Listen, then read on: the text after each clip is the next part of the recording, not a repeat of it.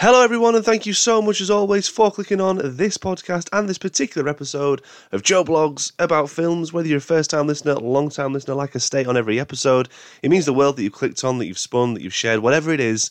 Thank you so much for clicking on this podcast. It means the absolute world. Doctor Who returned over the weekend with its first in a series of episodes celebrating the show's sixtieth anniversary. And it still doesn't really feel like it's been ten years since Matt Smith donned the fez and had a fantastic back and forth with David Tennant's Doctor upon their arrival on the small screen together. Mind-blowing as that was, it is still remarkable that the show is still thriving, really, considering it certainly has had a bit of a blip these last few years. Now, a bit of background for me and my relationship with the man in the blue box. I grew up adoring this show, not just the Russell T Davies era onwards, but all that came before. My dad was a big Peter Davison fan, and so naturally that rubbed onto me. And of course, the Tom Baker era. That, that's just a given. I think everyone loves Tom Baker as, as Doctor Who, but I really, really did have a big Doctor Who background growing up. But being how impactful, you know, Doctor Who then became in the early two thousands onwards, it really was deflating and quite sad to see where the show ended up. You had two brilliant actors cast as the lead role since Smith departed, being Peter Capaldi and Jodie Whittaker. However, their doctors were given such dreadful storylines that during both of their respected runs, they just, it, I just turned off the show. It just wasn't fun. It just did, just did, I just didn't return to watching the show, you know. I'd maybe watch a few catch-up videos on YouTube, but that's really all, as I just couldn't fathom some of the things that were happening on screen. Now, we flash forward to twenty twenty-one, twenty twenty-two, whichever it was, and it was announced that the legend Russell T Davies was stepping back into the head chair, so to speak, and would be running things. I could already feel my excitement and relief at this news, knowing that the show was going to be in good hands and the stories would be actually really fun and bonkers. Added as well that not long after Davis's return, we get the announcement that Ncuti Gatwa would be playing the Doctor, which again, astounding news, and one that I, I just can't wait to see him in the TARDIS, you know? But then there was a twist. We wouldn't be getting Gatwa's Doctor just yet, as there was a few cards up the sleeves of the creative team. Upon Whittaker regenerating, she changed into a very, very familiar face. The face and skinny body of David Tennant. And you just knew that the fun was back. Usually I would get sucked into theories and thoughts of just anything pop culture related, especially when it comes to film and T V and, and in respect of Doctor Who. Like, I, I mean, the, previously I would have definitely have ran into, like, how has this happened? But for this time round, I just left it, and I've just waited and waited for the show to start again, just eager to see what would unfold and just what, you know, was occurring with this old familiar face to return again. And I have to say that I was pleasantly surprised with this new episode titled The Star Beast that aired over the weekend. The show had that fun feel back to it. It had laughs, action, explosive sets, and terrifying monsters. And one huge highlight, Donna Noble and her family were back in the mix. It was like taking a sip of nostalgia and basking in all its glory, as Doctor Who finally feels like the brilliant times of old. And I'm very excited to go over this episode a little bit more in depth, give you my thoughts on it. I'm not sure whether I'll do these reviews each week for the show, but we shall see, because there's only three, so you never know. But again, thank you so much for clicking on this podcast. It really means the world. It's available on Apple, Spotify and Google Podcasts, as to R S S dot com. Jump onto Facebook and Instagram, search Joe Blogs About Films. Give us a like and follow on there. If you could too, hit the notification button wherever it is that you listen to this podcast from. That would be ace. And finally, leave us a review on Apple, Spotify or Google, wherever it is. Just please, please, please leave us a review. That would mean the world. The Doctor is caught in a fight to the death as a spaceship crash lands in London. But as the battle wreaks havoc, destiny is converging on the Doctor's old friend, Donna Noble.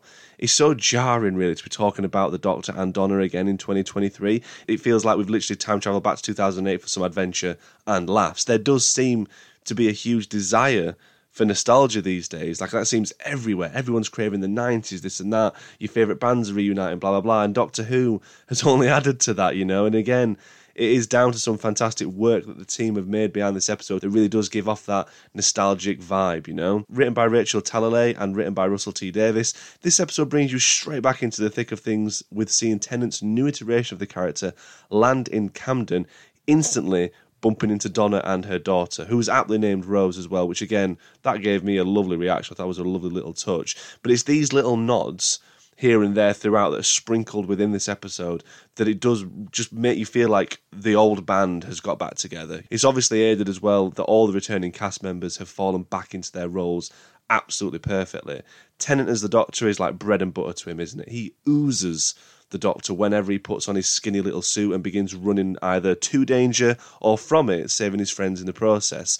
The balance that he can display and the range that he can display, just of being, you know, laughy and jokey, quick-witted to then deadly serious and frightening, it's just astounding. It's always something that I found compelling to watch him as the Doctor. You feel like there's been some real darkness behind those eyes. And obviously Capaldi, he leaned more so into that, I would say, but with Tennant, it would just be these like short bursts of like darkness that you felt like he had been through some real, real shit. And there are times where he can just literally at the flick of a switch, he can go from one to the other, and it's stuff like that within his performance that really keeps you on your toes. Much like the writing of this episode, if I'm being honest, like the all the way through, you were just like, where is this going? In a good way, of course, in a very, very good way.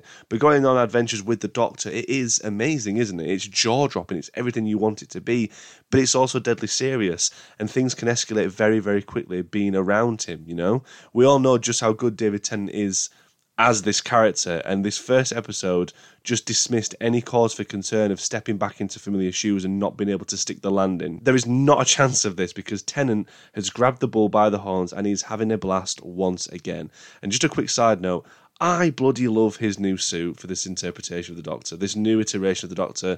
He looks absolutely stunning. And I also love the joke that Donna makes at him when they first bump into each other, you know, making a joke at the expense, stating that you can wear that kind of suit up until the age of thirty-five and not a day after, or worse to that effect. It's always, always this in the skinny man. But within this story, there's clear, there's definitely a reason why this face has returned. Now, we don't quite yet fully know, I think we don't anyways, but something has brought this face back and plonked him back to Donna.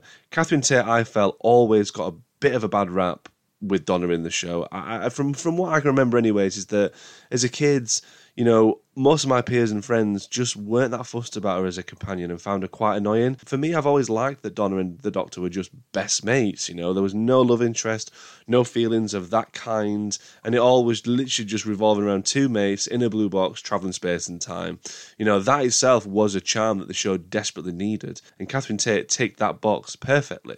Granted, I wouldn't say she was my favourite, you know, apprentice, but she had some excellent stories in that fourth season. You know, the episode Turn Left, I think it was called, that is up there as like a firm favourite of Doctor Who, recent episodes anyways, which led nicely into those amazing climactic final episodes of that season with Davros and the Daleks. It was just absolutely, again, writing. This is what we've got to be excited for. The fact that Russell T Davies is back, who's penned some absolutely iconic, iconic stories and ran, you know, head run the show during its real heyday. That is where the excitement comes in. And that, again, that is oozing in back into the show. And that's when you're watching this episode, like I say, you're watching this first one back, and I'm already like, I can't wait for next week's. I want to see it straight up. I need to see what's happening. You know what I mean? But again, like Tennant, Catherine Tate has fallen straight back into that role as the loud and at times blunt Donna Noble. She is fierce and won't back down from a fight, something that makes her a real standout and memorable Doctor Who companion. But this time round, Tate does get to explore a different side to her character. Donna's forever felt like something's been missing from her life and has never been able to fill that void or work out what exactly changed for her. Whereas obviously we, the audience, and And obviously a family within the show, we know that this is down to the Doctor having to clear her memory to save her, following her absorbing all of the Doctor's wisdom, which, put simply, would frazzle and melt her brain slash mind, killing her. You know, something that the Doctor couldn't and wouldn't let happen. And I really enjoyed how the episode played out with this side of the story, using this as the ultimate weapon in the end to save the day. You know, I thought all of that, the intricate details of why that was, why it is that Doctor's been led to Donna, was all for this moment. It worked fantastically well. And Donna now has a family too. We, she's still married to Sean, whom we saw in Tennant's last episode as the tenth Doctor. They were getting married, this and that. I thought it was really interesting, just quickly mentioning that the, the lottery ticket was brought up, that, she, that obviously she won one point six million or something daft like that. I can't remember the exact number. But being that Donna, you know, took in all the Doctor's knowledge and wisdom, this, that and the other, she was, she was the, obviously the Doctor Donna, but she too had still elements left over there, and she ended up donating all of that money to charity other than buying herself a house, which I thought was, again, such a really, really nice touch to to bring up those kind of things, because these are the questions that you would be answering, like why is then Donna just, you know, making ends meet when she was clearly going to be a millionaire from the back of David Tennant's Doctor giving her family the, the lottery ticket, this, that and the other.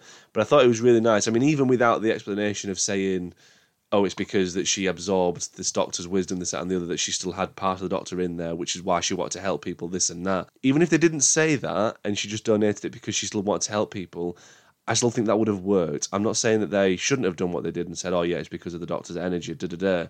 But I still think it would have worked for a character had that not been the reason. If it was just a pure, simple case of she got this money, wanted to help people, couldn't really work out why she wanted to help people, but it's down to the fact that that's what she did for so long with the Doctor, that would have been enough. Do you know what I mean? But I still thought it was a really lovely touch to include that that explanation as to why it is that they aren't millionaires, not living the life of Riley. But that too as well, she's got a daughter titled Rose, played by Yasmin Finney.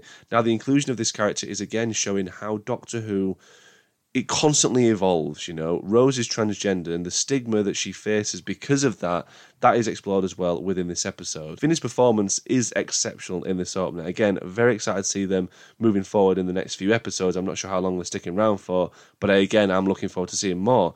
And I love the dynamic that they have with the family. In particular, you know, like Donna's mum, that's obviously the grandmother for Rose, she's still learning and is trying and therefore making mistakes at times when it comes to Rose's identity. There's no malice there at all. It's a genuine mistake that she at times makes when talking about Rose to Donna. And And that too, for me, was a really lovely touch, as it just showed how human we all are. We want to make sure that we understand everybody within this new climate, this new change, this new world. However, at times, we will slip up, and it was nice that the show depicted that. Now, Russell T Davies recently opened up about having transgender represented in the show, stating, "It's not just a Doctor Who thing for me, it's something I and a lot of other writers are very keen to do, to be progressive and to reflect more of society. It was just so powerfully meant to me, and I think she does a, the most amazing job, and it's an absolute privilege to work with her to get her on screen. There are newspapers of absolute hate and venom and destruction and violence who would rather see that sort of thing wiped off the screen, destroyed. Shame on you, and good luck to you in your lonely life." Lives.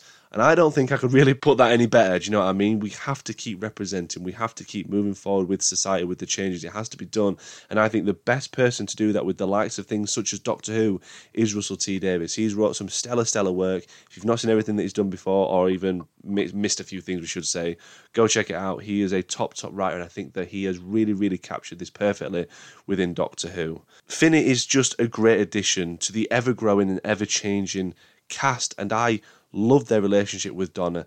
Donna stating as well that she would burn the world down for her was just so beautiful. But I want to quickly jump to the Meep as well within this episode, because obviously it is Rose that, that finds the Meep, that brings the Meep into the fray, this, that and the other.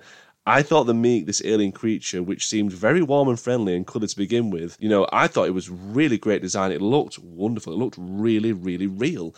You know, I could see the toy sales already, only for it then to turn into pure nightmare fuel in a split second. That was such a clever little twist. Very nice, very nice stuff indeed. And I wasn't expecting it to be the villain of the piece. But this is where Davis's writing comes in. Just when you think you know and you think, oh, I've got this sussed out, there's a there's a, just a cracking curveball thrown in. And I've missed that from Doctor Who. I really have missed that. The C G I as well, the overlay on the practical creature looked fantastic. In addition to all of this as well, being that the budget has gone up, the new TARDIS interior, I adored it. I think it looked, it certainly had an absolute mega glow up. It feels old but new, and that's the same as well for the sonic screwdriver. Some very cool new features which progresses the show further within the sci-fi genre. There was just so much to enjoy with this first episode, this first sixth anniversary special, you know. It's one of three. I can't wait to see what's coming, because this has got off to an absolute flyer.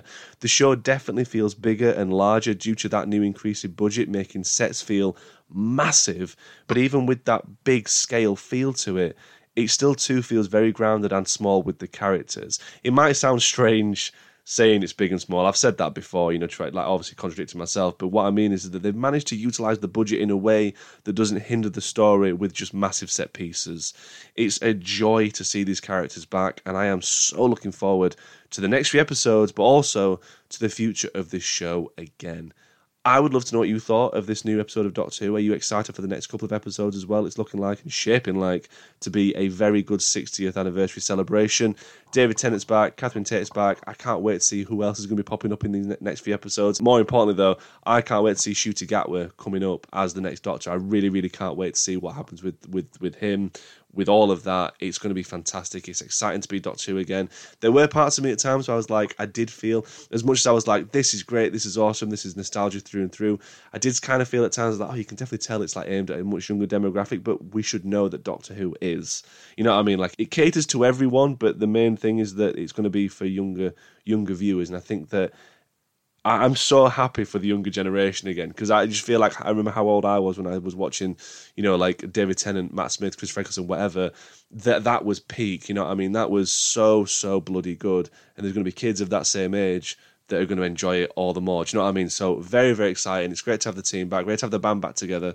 I can't wait to see what happens next with Doctor Who. But thank you as always for listening to this episode. It really does mean the absolute world. Let me know your thoughts on it, as I say. Looking forward to seeing what happens next. Do keep in touch on the socials. But until the next episode, take care.